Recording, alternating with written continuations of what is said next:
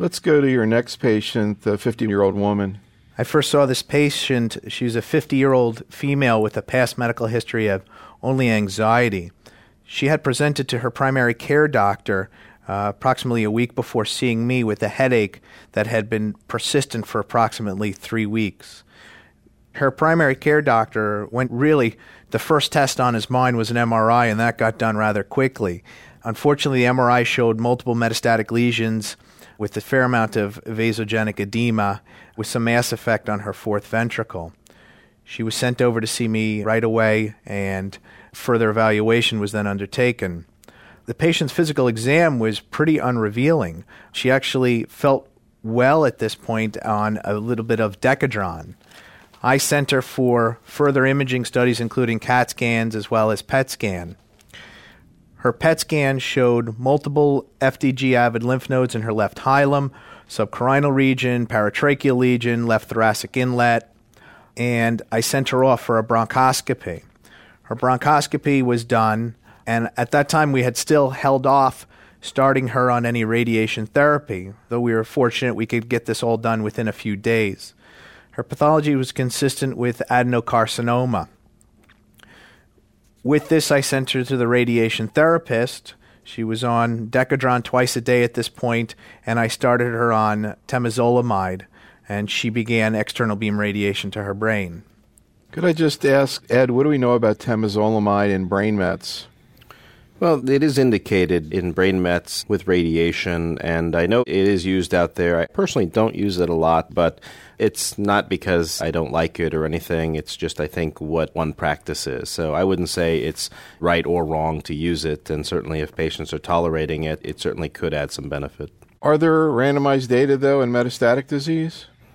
It's an indication there. There is randomized, I believe it was phase two study in metastatic that showed some benefit. And frankly, it's a lot like how we use these bisphosphonates as well, Neil. And if you want to get down and technical, it's do they reduce skeletal events? And yes, they do. Does that imply that they improve survival? And there was a trend in survival in the Neil Rosen study. So I think we have to, again, extrapolate data, look at what the risks and the benefits are, and try and treat our patient as best as we feel we can.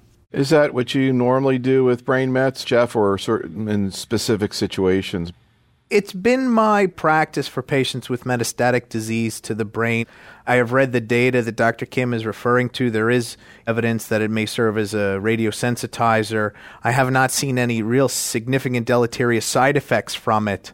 So it's one of those, it may help and it doesn't hurt, might as well have the patient on it. The patients often feel like they're doing something active by taking a quote unquote chemotherapy while they're just getting their radiation. It actually, at least some perception is that it will have some control of the rest of their disease, which, you know, we know the reality of that. She did wonderful through her radiation, though.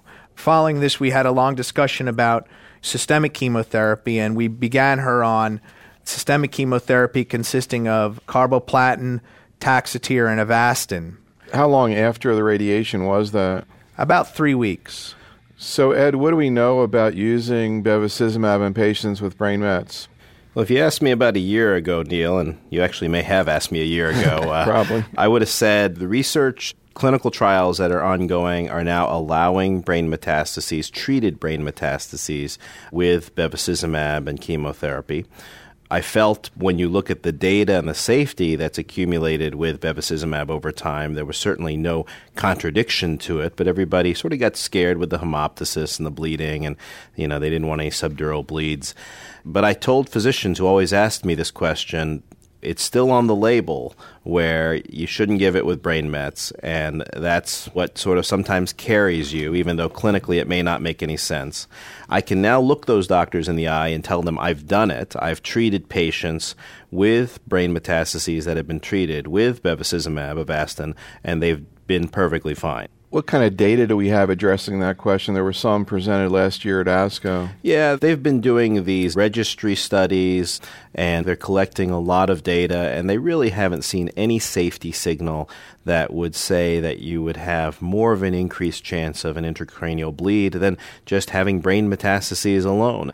Are there any guidelines in terms of how much they've already been treated as somebody who just completed radiation therapy considered treated enough that you can do this? Is that what you do? They generally state that you should wait about four weeks, and that's what was done in the clinical studies. Beta, most notably, was one of the first studies to include not just the brain metastases that were treated, but also peripheral squamouses. And I think when you're talking squamouses and bevacizumab, that's a much higher risk cohort set than a treated brain metastases.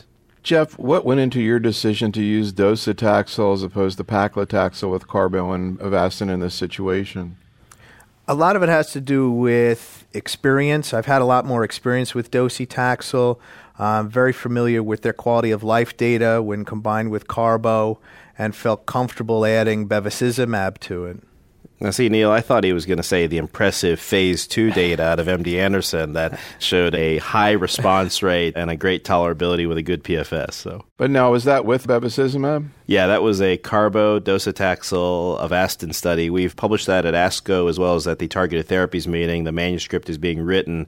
We have a PFS of almost eight months, a response rate that is 50%, and a disease control rate of 100% after four cycles. What other studies have looked at docetaxel and bevacizumab? You know, there aren't that many. They really should have done more studies, and this was an investigator initiated study that we did.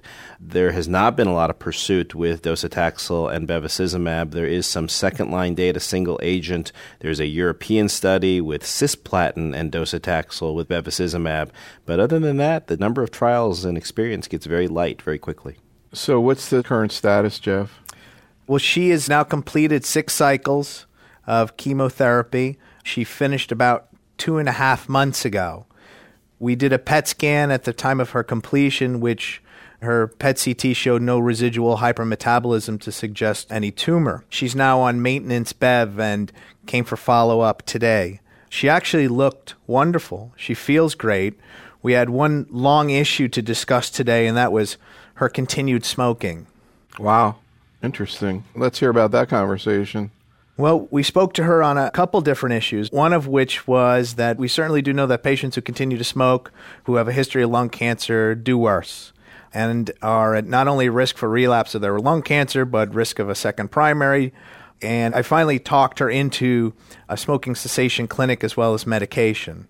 And she seemed like she was rather into it by the time we finished our conversation. So, Ed, I guess the other point of view would be this lady unfortunately has a disease that's not going to be curable. Why not let her enjoy her smoking? Is it that big of a hindrance in terms of the clinical course? I think that way as well, Neil. People who quit get more stressed out when they have metastatic non small cell and they like to smoke, etc. I think in someone who so far has done very well, is responding very well, and we try to do everything we can to allow a patient to have as many choices or possibilities in treatment. And the gentleman we talked about previously who couldn't walk at first, and what we're trying to do is optimize his overall health and performance to allow us to have the freedom to choose treatments. And we know that active smoking, now, active smoking can impair some of these chemotherapies or biologic therapies. And in fact, with Tarceva, it's been shown that if you have active smoking, the dose is inadequate and it's recommended that you use a 300 milligram dose. There have been studies in the last 15, 20 years that have shown drugs like irinotecan and others are impaired by active smoking. So I think in someone who's doing well, we want to try and optimize every part that can be optimizable. And in her, smoking was the clear mark that came out today. Jeff, I don't know if you talked to her about this, but when I was looking at your patient notes on her, I noticed that her dad died at the age of 63 of lung cancer. He did. He died of metastatic disease. He was a smoker too, I he guess. He was a smoker too. That ever come up in your conversations? Did she bring that up? It has. While she was on active therapy, I tried not to hammer home that I wanted her to get off the tobacco. Undergoing chemotherapy, as Dr. Kim said, is really stressful enough. But at this point, she is doing wonderfully. Her last PET scan is negative. Her last brain MRI showed no residual metastatic disease. So now I felt comfortable in discussing with her that she's done so well, let's move on to the next level. I didn't bring up her father with her today, but we have talked about it before. Any BEV issues with her? No, none at all. No hypertensive issues, no proteinuria issues. Any other comments on her as a person? What's her family constellation? She's married. There are a couple other things we discussed today. Her husband usually comes with her, but didn't come today. The big issue that we got into today with her is the economy, and it started to affect her. She's worked full time throughout all of her treatment, but the place she's working for now has just cut her hours in half. And she wasn't sure what was going to happen next to her as far as employment, health insurance, etc. And that certainly is a new stressor for her. What kind of work does she do? She's an assistant manager in a furniture retailer. I think it's always her fear that the possibility that she could lose her health insurance, and then where would she be? With a very aggressive malignancy that's metastasized to her brain with no ability to obtain care. Is that something that you're seeing more commonly now? I am seeing a lot more patients who can't afford secondary insurance. I'm seeing a lot of Medicare only patients who don't have the ability to get AARP or another form or ability to pay for their medications. And that's become a real issue. Any other issues and comments on this case, Ed? No, I think usually when you see someone who's an active smoker, their chances of success are not as good. And she's doing exceptionally well. It's just as Jeff said, she's got multiple stressors going on that are not just the cancer, I mean, lung cancer on top of everything that's going on in the economy and other things. And this is someone who's benefiting, and I think she's trying to take positive steps to correct some of these things.